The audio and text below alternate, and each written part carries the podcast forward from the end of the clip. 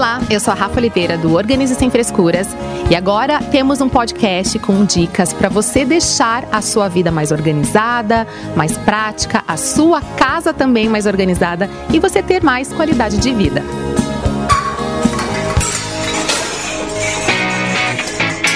Organize, organize. Sem frescuras. E hoje eu vou te ajudar, ou melhor, ajudar os papais a se organizarem aí, principalmente montar uma rotina de estudos para os pequenos.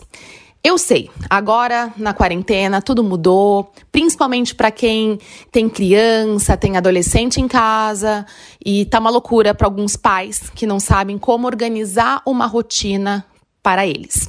Então, nesse podcast, eu vou dar 10 dicas para organizar uma rotina de estudos na quarentena. Bora? Bom, escolher e organizar um ambiente de estudo é fundamental para garantir a concentração, o foco e a produtividade. Criar rotina e ter um ambiente definido também ajuda a motivar e criar a rotina e o hábito de estudos, evitando distrações. Então, a primeira dica é você ter uma agenda de estudos ou fazer um cronograma com as aulas e horários diários e semanais. E o mais legal é você tentar deixar num lugar visível. Você pode deixar num canto do quarto, pode deixar na cozinha, na geladeira, enfim, aonde ficar visível, porque aí fica fácil da criança ou adolescente se organizar melhor, saber qual aula que ele vai fazer durante o dia, o horário. Você pode até usar canetas de cores diferentes caso você tenha mais filhos aí na sua casa. Lembrando que crianças de 10 anos, adolescentes, podem fazer esse cronograma sozinho. Então, dê essa autonomia para os filhos, porque é muito importante eles participarem desse processo da organização desde cedo. E a segunda dica é você ter uma rotina de sono, não só para crianças e adolescentes, para nós adultos. É importantíssimo a gente tentar pelo menos dormir no mesmo horário e acordar no mesmo horário. Isso dá mais segurança e também disposição. Uma bela noite de qualidade muda muita coisa no nosso dia. A terceira dica é você escolher um local de estudos. A escolha do local é fundamental e ele deve ser um local limpo, arejado, organizado e confortável, além de não ser um espaço de circulação ou com muitas distrações. Procure estudar numa bancada apropriada, evitando a cama, chão ou sofá, por exemplo. Bom, e eu já vou engatar a quarta dica com essa terceira, que é sobre a organização do espaço. Gente, a organização é muito importante, então procure estudar em uma bancada adequada e que tenha espaço para todos os materiais necessários para os seus estudos.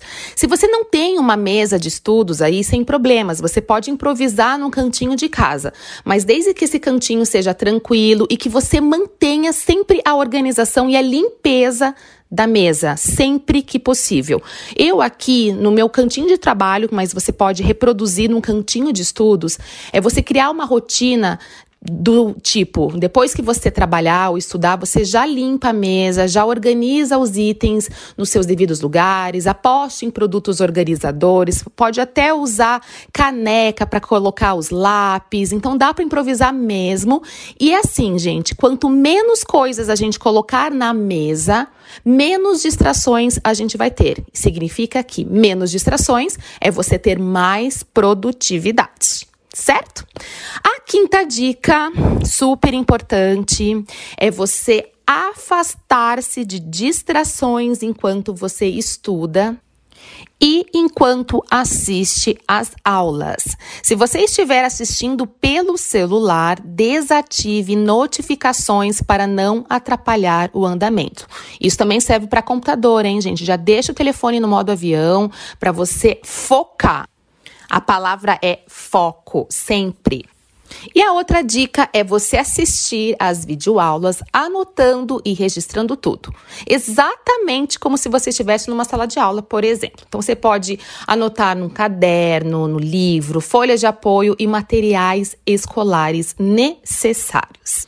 Dica número 7. Crie uma rotina, estabeleça horários e busque cumpri-los, mantendo os horários das aulas e os de estudos em casa. Isso é fundamental para manter a produtividade. Não deixe de colocar momentos de pausa, descanso e lazer. Uma outra dica também é você tornar a rotina e os horários conhecidos das pessoas que estão convivendo presencialmente com você, pois dessa maneira você conseguirá cumprir sua rotina, diminuindo significativamente as interrupções. Então isso vale muito para aquela dica que eu falei no comecinho, que é você montar cronogramas e colocar num lugar visível na casa, porque aí assim todo mundo vai saber os seus horários, fica muito mais fácil de você estudar sem alguém ficar te atrapalhando, certo? E a dica número 9 é acompanhe as aulas ao vivo e as lives em tempo real, o que além de te ajudar a seguir os horários de sua rotina, te permite esclarecer dúvidas com seus professores. E se você está com dúvida, está perdido, a dica Número 10, a última dica super importante também é você procurar uma orientação educacional online para fazer um plano de estudos que seja adequado à sua realidade cotidiana. Ou seja, algo que você tenha condições de cumprir, pois o não conseguir cumprir pode te desmotivar. Converse então com seu professor, explique a sua dúvida, a sua insegurança. É muito importante nesse processo, né? Acho que é uma vida nova para todo mundo e as pessoas sim podem te ajudar muito. E eu espero muito que vocês tenham gostado dessas dicas. É, tenta aplicar de uma forma que seja funcional para você. Lembrando que rotina e foco são as palavras do sucesso aí nos seus estudos na quarentena. E se você quiser conversar comigo também, vou amar ter a sua companhia lá no meu Instagram, arroba Organize Sem Frescuras, e nos meus canais YouTube, Facebook, também é Organize Sem Frescuras. E na próxima semana tem mais dicas para te ajudar aí a organizar a sua casa, organizar a sua vida e você ter realmente uma vida mais leve. Aproveita também para acompanhar outros podcasts do Organize Sem Frescuras. Uma ótima semana e organizada para todos vocês. Até mais! Organize, organize. Sem frescuras.